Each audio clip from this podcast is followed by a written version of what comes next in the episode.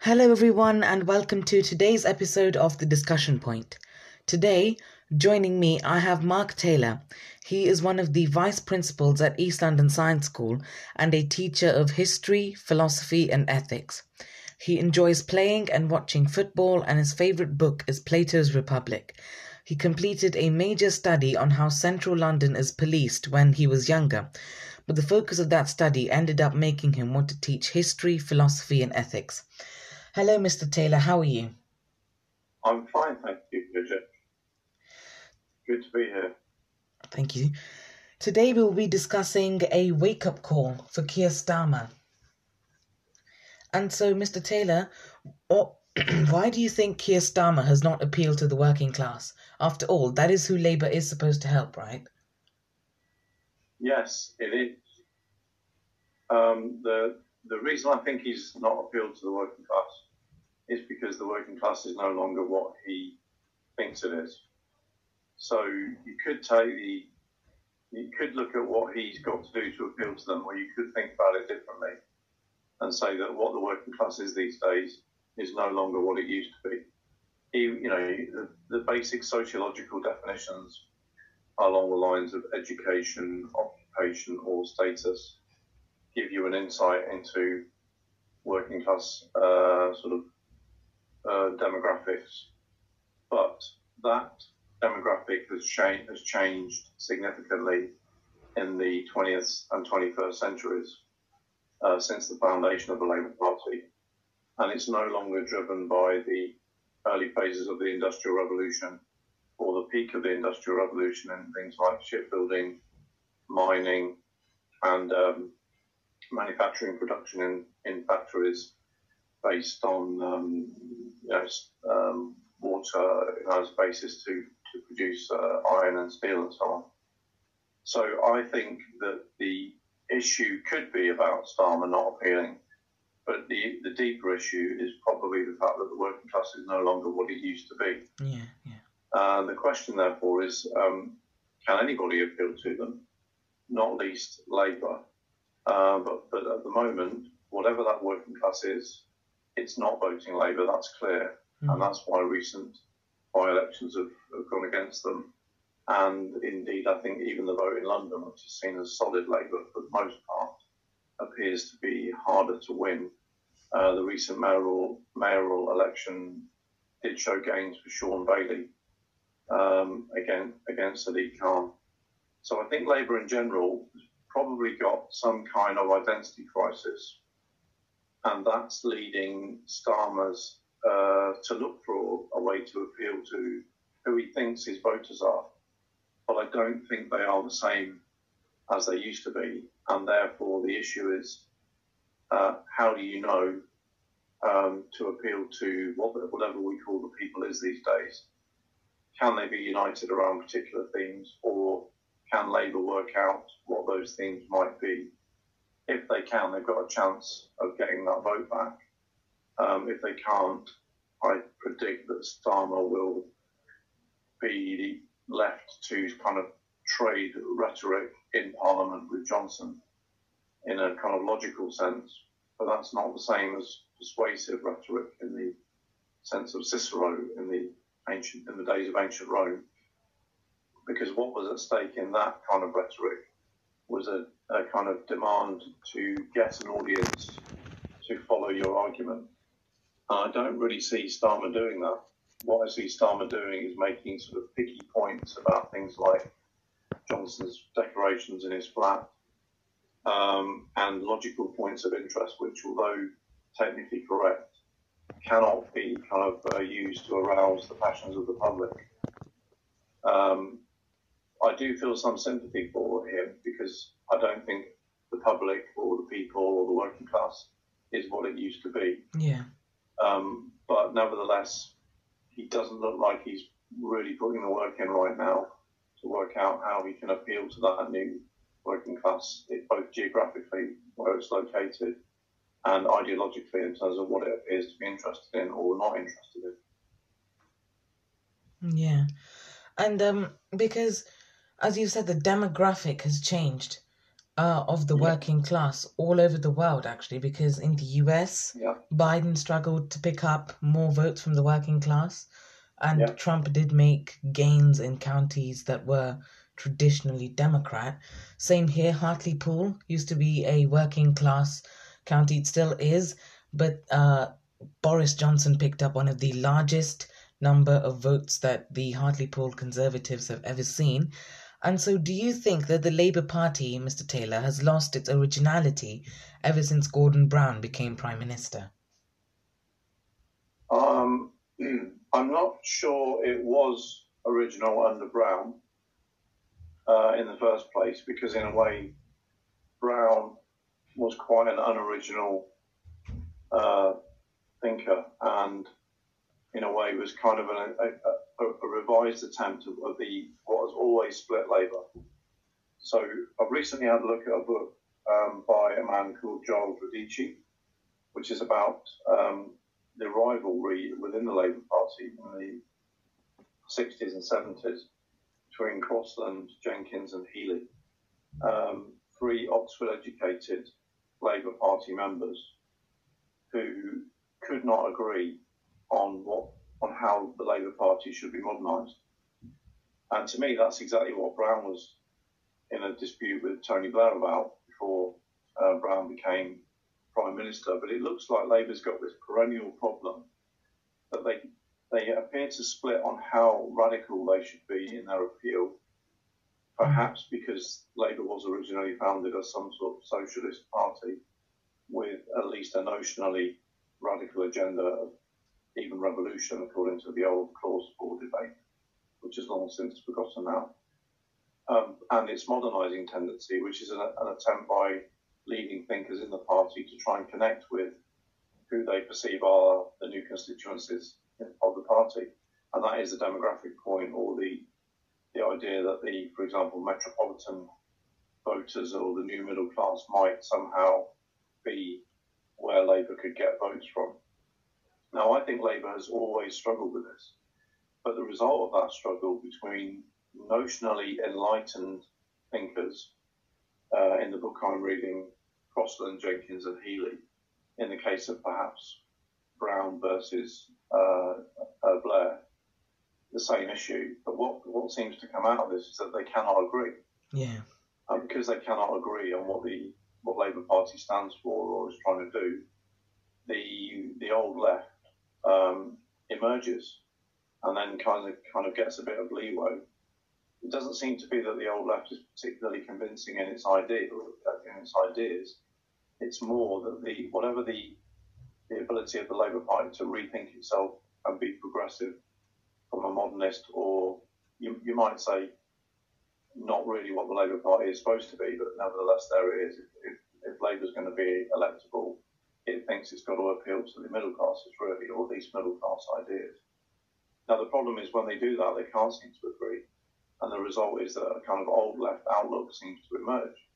In the case of Crosland, Jenkins, and Healey, it led to James Callaghan emerging um, as a kind of a leader of Britain, you know, in decline really, if we look at it realistically, with a, with a few good ideas, but nothing like the vision of Attlee after World War II, uh, where the great welfare state institutions were set up.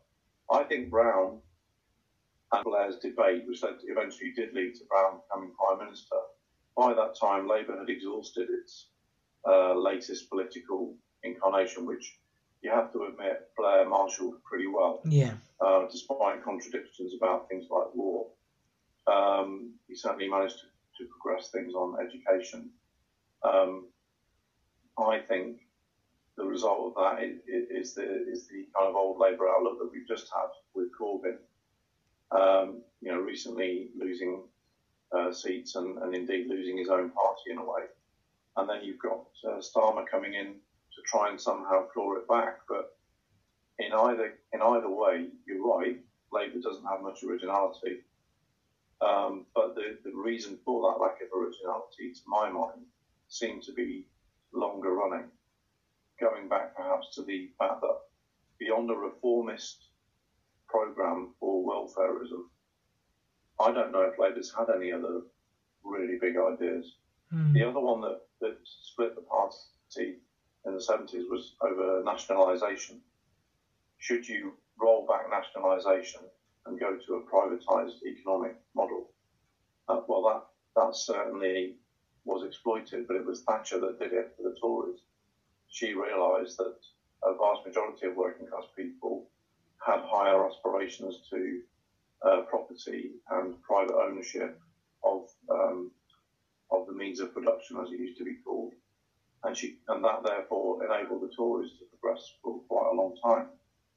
Obviously, Blair came back and clawed that back after Major for the Tories. Um, Blair did give Labour some impetus, which lasted quite a long time.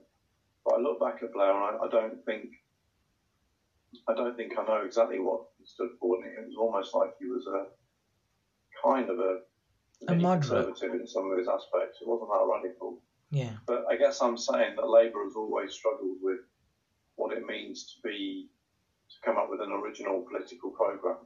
And whatever programmes they come up with perhaps get stuck in rhetoric. This is always a problem in politics that the rhetoric doesn't match the substance.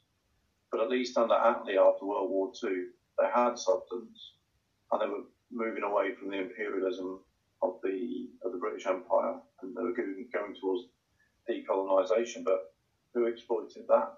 Um, best Macmillan, the Tory. You know, he was the one who talked about the winds of change. When I was preparing for this, I was thinking the standout moments that you think are kind of socialist or at least egalitarian often seem to have been made as much by Tories as the Labour Party. Yeah. Um, the but, but I would you know put that back on it and it's uh, turn it around as it were. I just don't think Labour's had anything really original since Attlee, and therefore Brown came in really to try and impose some a bit more like an austerity-based approach, mm-hmm. um, which which arguably people didn't believe anyway. So I think all of the parties are all of the contemporary parties. They've all they're all competing really on the same ground at the moment therefore it's hard to say who is being original, if at all. And obviously with COVID and things like that, there is a very strong sense that the, the science and the evidence has made has made politics very technocratic, arguably arguably allowing for regional trends in national politics to assert themselves more, which I think we might come on to when we look at Drakeford in Wales, for example, or possibly some of the trends in Scotland but all in all, it, it looks like neither side really knows what is going on with the working class vote right now. But Labour certainly isn't isn't original enough to exploit it. Yeah, yeah. And uh, your point was that um, Labour does not know who its working class is. However, yep. Wales has a majority of working class people, and Mark Drakeford has won a landslide in all of his elections that he's been first minister. So why do you yeah. think Drakeford, out of all the other Labour leaders of the UK, has been the most successful? Yeah, that's a, that's a good question. I think some of it is his rhetorical strategy, because if you if you think about it, there wasn't much going on substantively in politics for nearly two years now, except how do you respond to COVID? I think Drakeford benefited from the fact that the Tories in England were clearly um, mismanaging the situation in the first year. Uh, what I noticed about him is that he came on the radio at approximately the same time every time he was asked to come on, for example, to the Radio 4 Today program, which is the program most of the elite listen to in the mornings, um, but also you know a significant amount of opinion formers and thinkers would listen, and, and most educated middle class people trying to connect with where the ideas shaping society are based would probably go to that program. Admittedly, there's a whole load of other voters, possibly newer voters, that might go to different radio stations and TV stations. Um, and there's a new TV network going this week, uh, run by Andrew Neil, which could, I think, could change the way this is done. But go go with where we are. Drakeford came on at the same time every day that he was on, and he just spoke in a really calm and kind of intellectual style, um, without saying much of, of, a great deal of substance. I think he just provided a reassuring voice that I have to admit, despite the lack of passion, did appeal to the Welsh and gave them a sense of consistency in their leadership. And somehow it, it creates seems to have created a different setup for Labour in Wales than we've got in England, where the the Labour Party just seems to have been completely unable to know what to do Yeah. in regards to COVID, except to kind of trail the Tories, pick them up on bits that they thought were getting wrong, but then agree with them. They, they just don't seem to have been able to forge to have forged their own political voice. Now, I don't know why, whether Drakeford has got the benefit of the fact that Labour has always been strong in Wales, or the Tories have always been weak, and therefore his voice came across as quite clearly having legitimacy of his own electorate, which he's then exploited again. Um, but substantively, I'm not sure what he did actually say. So it does lead me to think that at least his rhetorical approach, consistent voice, talking common sense, as most people would understand it, and being cautious but not too cautious. Well, Starmer didn't seem to do that. Now, obviously, Starmer's role was more to be the leader of the opposition. Drakeford was in power and is in power, so maybe that, that different platform explains some of it. I can't say that I'm sure Drakeford has got significantly better ideas than anybody else. I just feel like his presence and the way he's uh, set himself up in a technocratic context, by which I mean there is no great political battle of ideas going around him. In that context, he's come across as a winner. Yeah. Fair play to him, I guess. Yeah. I would say. And plus, The other guy, sorry, I was going to, Will, you might mention it. I guess the other guy to consider is Burnham Yeah. in Manchester, but maybe you'll ask me about that later. Yeah, and plus, Mark Drakeford has a lot of charisma, and he appeals to the people better Yeah. than Keir Starmer has, as is quite clearly seen in the Hartlepool don't. I agree. I agree. It feels better. I'm not sure he's got charisma. But if he doesn't have charisma, then he can't appeal to the people, can he? Because Well, there you go. So I don't know because Attlee, after World War II, I don't think Attlee had charisma at all. Um, and it, shows you actually that it might not be about as much about the leader as we want it to be. Um, you could argue that Attlee was the least charismatic leader of the 20th century. Perhaps, perhaps maybe Ramsay MacDonald wasn't a great shot earlier, but um, Attlee just came up with substantive political programs at a time when Churchill was posing as the warfare leader. Attlee came along as the welfare leader and seems to have, you know, got the vote after the war when you would have expected Churchill to kind of reap benefit of winning that war. And it obviously is the case that the people do have to be ready to hear a particular message. And I, I'm not sure it's all about charisma. I, in some ways, I wish it was because I don't think Drakeford is that charismatic. But what I think, therefore, if you look at Attlee and look at Drakeford, I just think the he's gave a, he's given a consistent message. He's not really had to say anything substantive. I mean, you might argue with me on that, but the message has been follow the science, do the right thing, and we're not going to be as stupid as they, they're doing it in England. well, on that basis, Drakeford doesn't need charisma. What he needs is a consistent message and a weak opposition. And I, I, I think the as Adam Price, I believe we we've considered him um, has not provided a significant opposition to him yeah, from the Welsh nationalist standpoint either. That's made Drakeford look maybe more charismatic than he is, in, in my view. I don't really know substantively that he is charismatic. And so I don't think that is the key. because I've always compared Drakeford to Bill Clinton. Because Clin- No, you cannot do that, Lijesh. You cannot do that. because Clinton Um, appealed to the people after economic recession. He made the Yeah. economy quite good. He Yeah. had a good healthcare policies, and I mean Wales follows the NHS system as well, so the healthcare side for Drakeford tick. But I think Drakeford has what it takes to continue to be the first minister of of Wales and keep getting large margins in whatever he stands to do because uh, Clinton won both elections by a landslide both times and appealed to the audience. He brought down high level political thinking to uh, low class work to working class uh, appeal. And I think the same can be said for Mark Drakeford because not many people now understand the the significance of the conservatives and the labours in the current political field and Drakeford has brought it down to a working class appeal sort of method, which is why I compare him to Bill Clinton. Think that's a brave attempt. I think um, you, you're right on some of the economic background, although obviously the USA is huge compared to Wales. I think the, the, the thing in um, American politics that I've noticed is there's a similar, uh, as you alluded to, there's a similar change in what the working class is, um, both in terms of its identity, immigration patterns, and um, deindustrialization and so on.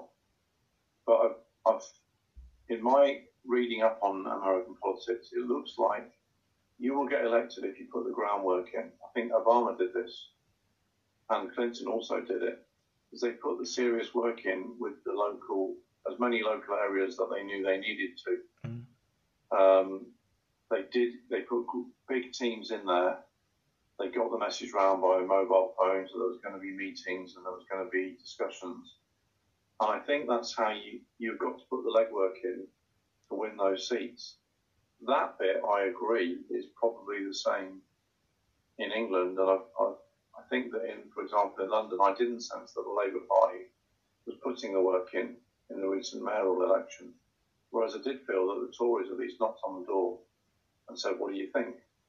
And I think in American politics, Trump is is widely perceived as having that touch that got him elected. But I think the serious groundwork was done by Clinton and Obama in a way that um, people haven't acknowledged. So I think that's made them think that Trump is has got more of an appeal than he might than he had to this new sort of populist right. But I still think if we're talking about where Labour goes in England, and you're looking for lessons to learn, to me, Clinton and Obama did put the work in on the ground with the communities that they thought that they needed to win. I'm not sure Trump did that. No, he didn't. Uh, Trump again used a, almost a provocative rhetorical strategy, and I don't think he's a particularly um, well energetic politician as such. You know, mm-hmm. just tweeting seems to be the basis of much of his strategy. Yeah. And I don't think, I mean, that you could say that maybe got him in for one term, but it obviously didn't get him in for two. Um, I think Clinton and Obama both managed to do better than that because their long term vote winning strategy was superior. And I think there could be lessons for that from that in, in England as well and in Wales. Yeah. Um, you were talking about Obama appealing to the communities. Yes, he was a good public speaker. He appealed to the audience, but what he did in his eight years of office did not match what the other presidents have done because he did way less than than um, other presidents. He did less than Clinton. He did less than um, he did less than Bush. He did less than Bush Senior and Bush Junior I mean, Donald Trump literally did nothing. He is as divisive as Andy Burnham. And mm. um, so Obama didn't really do much, and yet managed yeah, to appeal to the audience well, he, he for eight years. Bin Laden, which was seen as a success. Um, but I think I agree with you. He he didn't actually have as much substance as we might like, although I'm, I do not know because it was funny that one because Trump was arguing that he did more to create racial equality, you know, economically than Obama did. But at, at least I think Obama did stand for something in terms of racial politics and probably thought he had achieved something substantive, at least by getting to the presidency. Yeah. I think you might be right that I, I can't name any significant other factors, and, and and I presumably, again, you're right. That's one of the reasons Trump won um, when he did, which which was to kind of pick up the idea that the American economy was in decline, and Obama had not addressed that. Yeah. Um, whether Trump really addressed it, I don't know, but it looks like his more nationalistic style, which again was, has been reflected across Europe, um, possibly did win him some votes and possibly did create jobs. Although the USA, remember, is in a lucky position of being both a national economy and an international economy at the same time, mm. whereas Britain is a national economy. It, it has a strong international element, but it's not itself a continent. So geographically, Britain is quite limited, I think, in what it can offer, although the legacy of its empire means that it does have an incredibly big international reach in terms of financial services. Yeah. But in um, but again, I I think Britain, again with Brexit, for example, is in a similar position of how what is the best way to exploit that. And again, coming back to Labour, it, it looks again like they obviously lost that argument. What are they going to do next?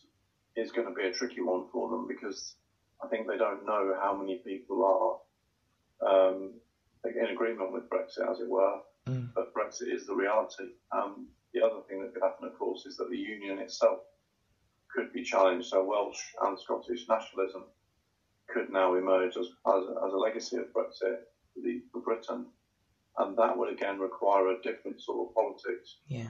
Will Labour choose to go with that uh, in a nationalistic sense, or will they stand against it in a more cosmopolitan outlook, such as I think Burnham is trying to do in Manchester? Yeah. And um, back to Bill Clinton. Let's compare uh, Clinton and Starmer. Yeah. Uh, Starmer was supposed to represent the new face of Labour, as Clinton was supposed to represent the new face of the Democrats. And clearly, Clinton was successful while uh, Starmer wasn't. And yeah. Keir Starmer, right now, Britain's economy has been in decline and has been going down even more due to the pandemic. But in 1992, when the economy wasn't yeah. strong, Clinton comes along and boosts it to such a high level that in 2001, uh, George W. Bush inherits one of the most the one of the strongest economies that uh, America had seen in its history. And so I'd like say who did you say inherited that? Uh, Bush, seen Bush Jr. Yeah. Because Clinton had had had such strong economic policies and had a good cabinet that helped get him through the eight years and and helped make the economy better, helped made uh, infrastructure better. Because from 1992 to 2001, America was going through this sort of transition period from the 20th century to the 21st century, and Clinton yeah. transitioned America really, really well from coming out of the 21st and into coming out from the 20th and into the new century, which here in terms of COVID, Starmer is not really helping uh, his stronghold voters understand the effects that COVID has had properly and is not helping them by not holding Boris Johnson accountable to what he has done. And so I'd like you, uh, Mr. Taylor, to, to give the audience an even more in depth analysis. So, and what, what's the key point you want me to address there? Why Starmer is, is not able to exploit what, what you think he's got? Yeah. Uh, and you and you, you were saying that um, Clinton did did create something to exploit for Bush. Yeah, because at least Clinton's uh, presidency had some sort of substance to it. Yeah. Uh, but Keir Starmer's leadership uh, for about yeah. he's been Labour leader for about a year and a, yeah. and a couple yeah. of months now, hasn't really shown Britain that Labour has any substance to it. Yeah. And so okay, so yeah, yeah so it's, it's difficult to compare him with Clinton because of course Clinton had power um, Starmer hasn't got it. So, yeah, I, I think that uh, Starmer's approach at the moment is is, is already intellectually limited. And he seems to have based his approach on uh, a logical strategy of almost legalistically um, unpicking the statements of Johnson in Parliament, which in the early days, I think, scared Johnson and impressed the British media. But pretty quickly, um, people realised that you, logic is only useful uh, destructively, as it were. You, you've got to have something constructive to say as well. Mm, yeah. And I do not believe that Starmer has got a clear, constructive political message or programme with which to persuade the British people that he's got something to offer, or at least a section of them, that he's got a real um, offer that they they should have a stake in and vote for. Now, why why that is, I think uh, it does go back to the the long, rather sorry history of the Labour Party and its constant splits between a kind of um, radical sense of social injustice and a more um, progressive sense of working with capitalism. And um, Starmer's kind of gone for neither of those, and it just seems to be picking at the words that Johnson uses and pointing out where the contradictions are. And I just don't think it's a, a sustainable strategy. Yeah. And I certainly don't think it convinces anybody of what you could do to transform their lives for the better. And the reason, you know, the, the example we had was the Northern vote in the recent um, by-elections where, where Labour's lost it, you know, to, to the Tories. And they're wondering why, because the traditional Labour seats are going Conservative. It doesn't seem that Labour has got um, a rhetorical strategy in addition to its logical strategy. And the reason it hasn't got a rhetorical strategy is probably because it no longer knows what it substantively is. And the reason it doesn't know what it substantively is is because it no longer knows what the working class is. And um, the working class, such as it is today, has got an incredible range of different perspectives driving it, meaning that their voters could go any number of ways um, that, that Labour appears unable to harness. So pessimistically, I might say that Starmer is presiding over a really long-term decline, and has got appears to have no answer to that. Yeah.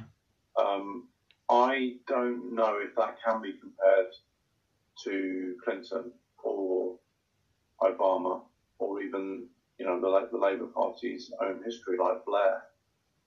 What what we when we did some preparation for this talk, you and I, we we considered Burnham Burnham in Manchester, who kind of suffered a bit in under Blair, uh, didn't get the leadership of the party, went in went in for regional politics, which is now the mayor of Manchester.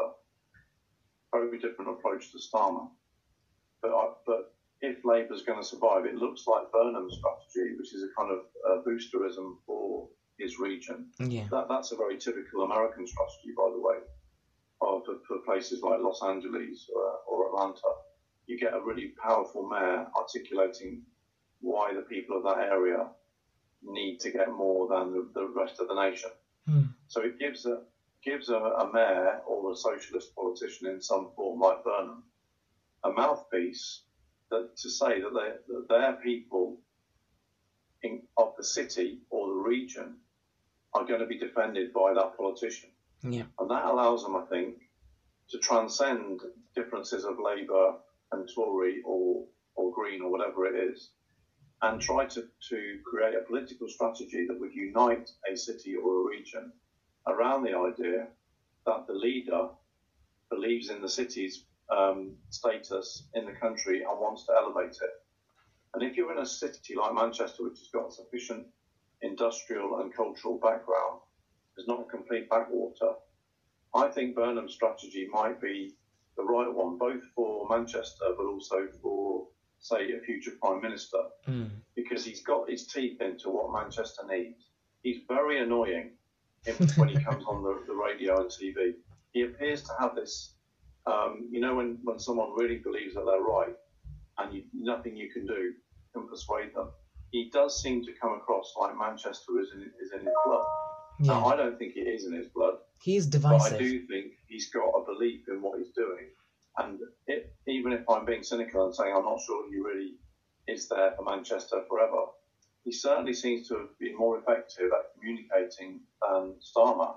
And of course, he's, he's communicating about something of substance, which is the actual city of Manchester and how it can be enabled to compete with the elite in London.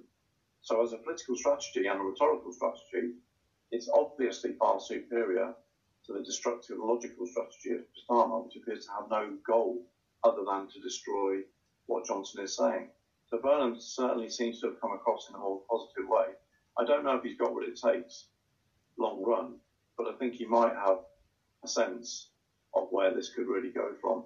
And that mm-hmm. actually, by the way, is similar to Obama, who cut his teeth on community politics in Chicago, largely influenced by his wife, by the way, who Yeah. had the connections that he didn't. But he then got his teeth into local politics in Chicago and managed to move out the established black leadership and come across as a new candidate with a new rhetorical strategy. Yeah. Don't forget, Obama had a great liberal arts education. That helped him uh, come across as an intellectual who, who was able to be in touch with the people as well.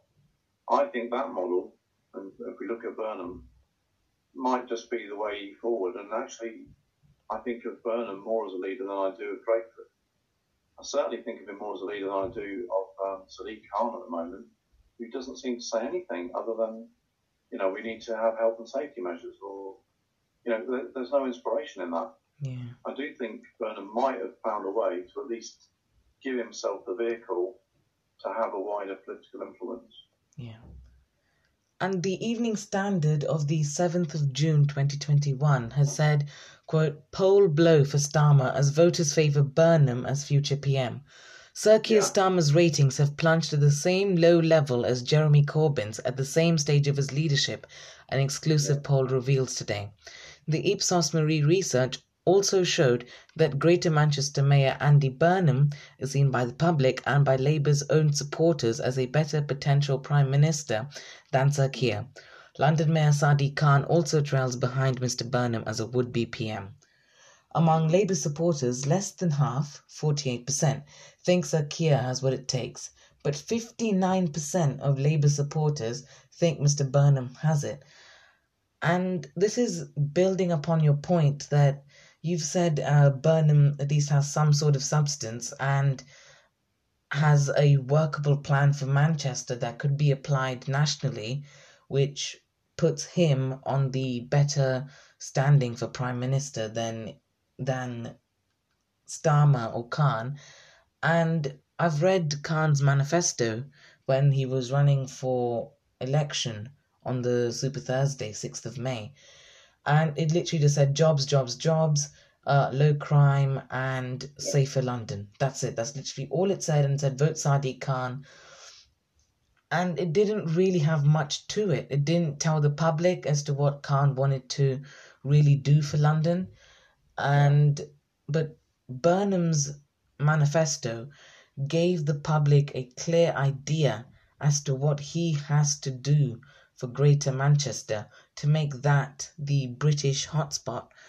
And this can be scaled to the Hartlepool Westminster by election, where former Labour leader Jeremy Corbyn performed better than Sir Keir in Hartlepool. Election results in 2017 show that former MP for Hartlepool Mike Hill managed to secure a Labour MP seat with a majority of 18.3, which uh, is similar to Burnham, although Burnham won by a 67.3% margin. But Mike Hill had a workable plan for Hartlepool that at the time his Conservative opponent didn't. And then along comes Keir Starmer, who lost Hartlepool by a 23.2% margin to the Conservatives. I personally was shocked when the result was announced, simply because Hartlepool was a Labour stronghold from 1974 to 2021. That's 47 years. And could you please tell the audience as to how this by election result affects uh, Keir Starmer's chance of winning in 2024? And would it boost Andy Burnham even more to the desired Prime Minister seat? Yes, right. So, well, that's very well uh, researched. Thank you, Mr. I mean, the maybe the only limitation on that research is that it talked about personalities, or as we said earlier, charisma, without the background. But but as we already discussed the background, I do think that um, Burnham was basing his approach on something of substance, i.e., Manchester. Khan's uh, weird in a way because you would think London would give would give him the substance he needs, but arguably London maybe is too diverse, too big to actually have a boosterist strategy. Um, in fact, you're always kind of operating with where London is failing. Um, and then that, then you get to Starmer. So don't forget, Starmer's a bit odd because he's already been knighted, you know, when he was the director of public prosecutions. Oh, yes, yes. And I find it very ironic that the leader of a socialist party would be a knight of the realm, you know, to serve. It seems to be almost a contradiction, well, actually a pretty big one. Now, I'm not saying you can't do it, but it, it does appear that Starmer is, is ill fitted to the role of connecting with the working classes, both personally, um, because of his knighthood, and then also sociologically, because he's his by-election strategy, as it were, you just revealed, um, seems to have been a series of miscalculations based on the fact that he, he has not thought about how he can best get uh, his own MPs mm. to themselves win the basic seats. Mm. And if you if you're looking at it really, you know, long term, it isn't really about him. It is about him as a leader. Yeah. Now, as a leader, he needs to get those seats like Hartlepool. And, and what would be the reason not to do it? Now, it's true that you can't rely on the fact that Hartlepool is the old Hartlepool with the old demographics. Yeah. Uh, it just isn't the same thing. But it looks like he wasn't able to articulate another strategy um, that would seriously connect with whoever the voters are these days. And the result of that is that he's left nitpicking in Parliament on questions of logic and actually not leading his own MPs to develop a, a strategy that could win. Now, the, the, the, difficult question is, which is why this is a good podcast, I think, because I don't think we've got the answer, but we're, we're getting into what we might have to do. Yeah. Is that Burnham seems to have a ready made object, uh, Manchester, which he knows can is going to give him political life. A by-election in a declining industrial town in the northeast is a really tough one to know what you would do. I almost feel some sympathy for Starmer and Labour. Mm-hmm. So it's all right. I could say he's not led his own team to victory there, or he doesn't know what to do apart from attacking the logic yeah. of Johnson. But I don't know what I myself would do in a northern, a declining northern town with limited political aspirations at the moment. Now, again, we could romanticise the poor and say, of course, they want uh, strong leadership um, from the maybe from the, the, leadership in London, or they all want just jobs. Uh, as you said earlier, you know, is that the strategy they've got? But I'm not sure that even just saying jobs anymore is actually enough to inspire people in those towns to to vote Labour or vote Tory. You, you could be in a permanent situation, yeah. actually, where there's just vote, you know, uh, seat switching um, between between towns that have no clear fixed identity, because again, it's not clear whether they've got a solid working class that's going to grow up with middle class aspirational values, believe in education, civil society, and so on, or it's going to be a kind of permanently uh, mobile working class with which is divided over questions of race, gender, equality, all working for you know latest global factory that's got a supply side economics deal to locate near them and has got low low paid jobs, but they're just jobs. Yeah. Uh, how are you going to get a political strategy to get those voters to go for you? Un- even unionisation, which used to work, you know, get people to unionise. That will give you a sense of collective identity, and then you would normally vote Labour. That doesn't appear to be working either, and the unions don't seem to have the same status.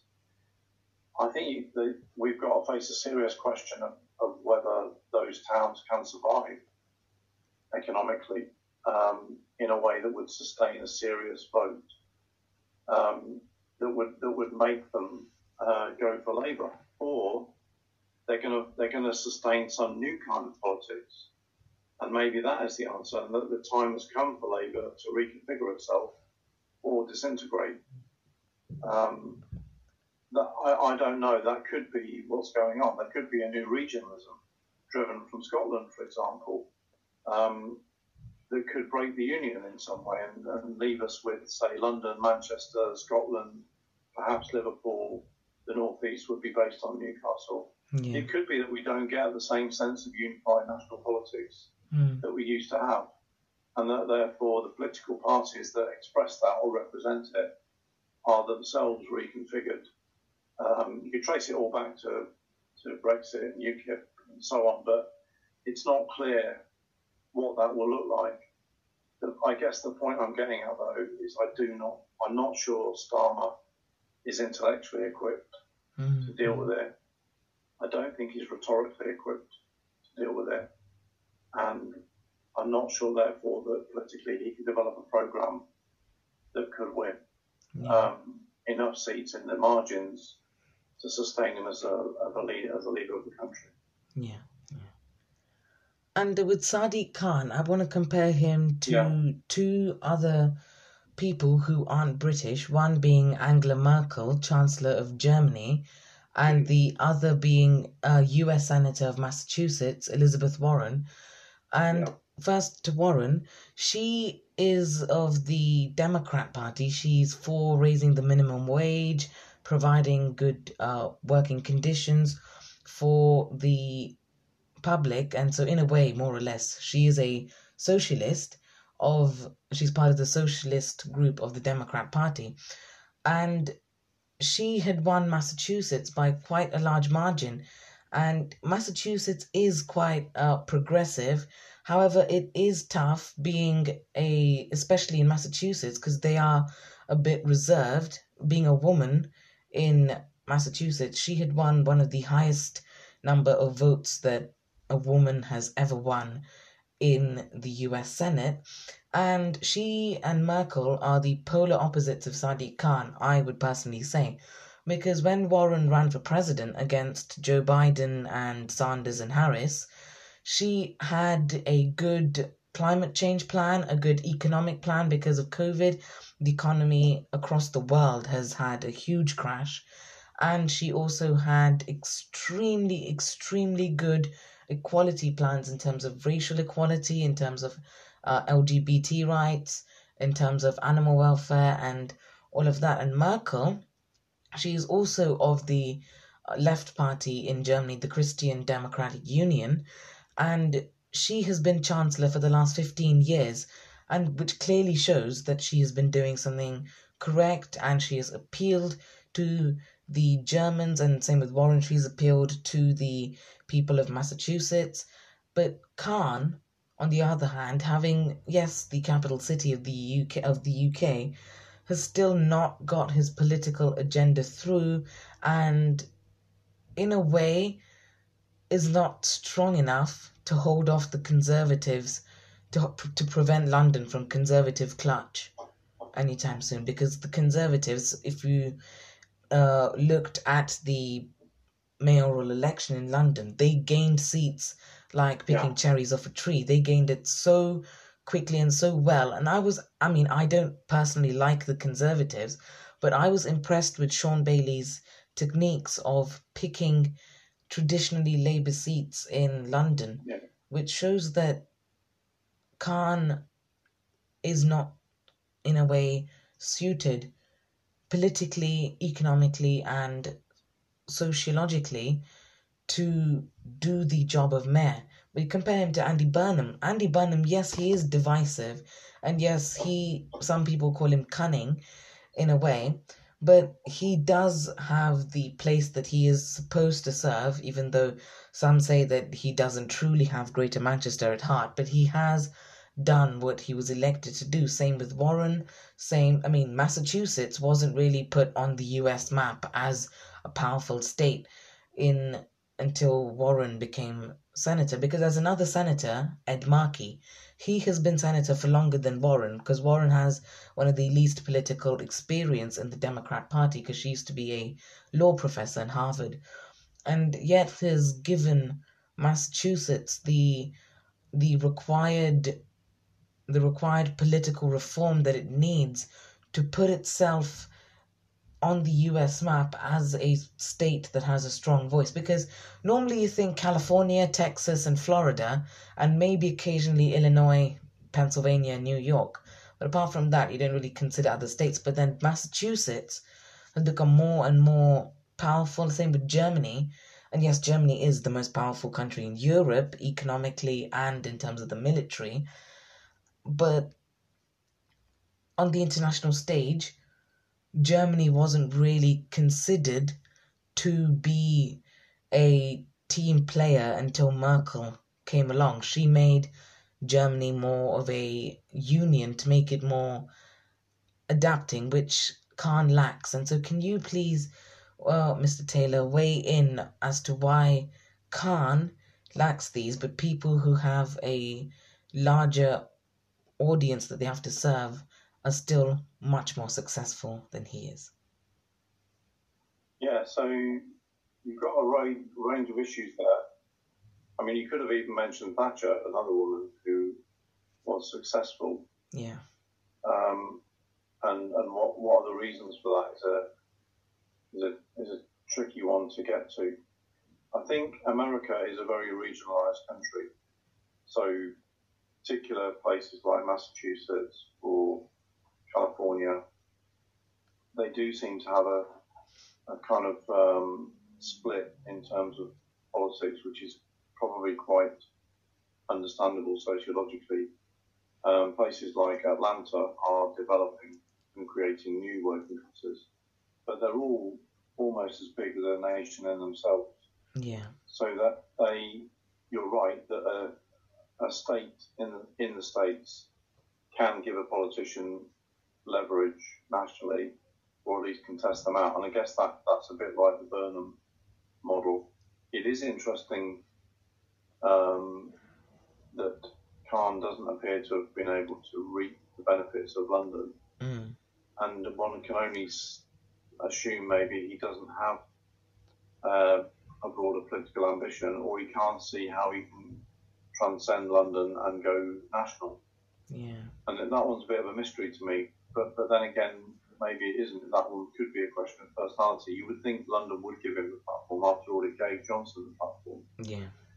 Um, Merkel's interesting because again, she's not really seen as that charismatic. She's seen as effective. Um, she's yes, utilitarian. She's she's yeah, quite utilitarian. Yeah. Yeah, yeah pragmatic, um, progressive on general social values. Yeah.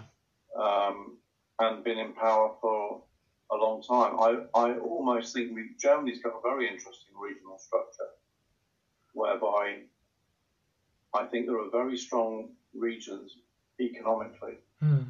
Um, and then the what I noticed during COVID is that she had to go and broker deals with the regions. So it was almost like the regions didn't lose their power. But I, I never sensed that Johnson had to do that with the regions here uh, it was like almost like Britain was much more centralist than we maybe imagined.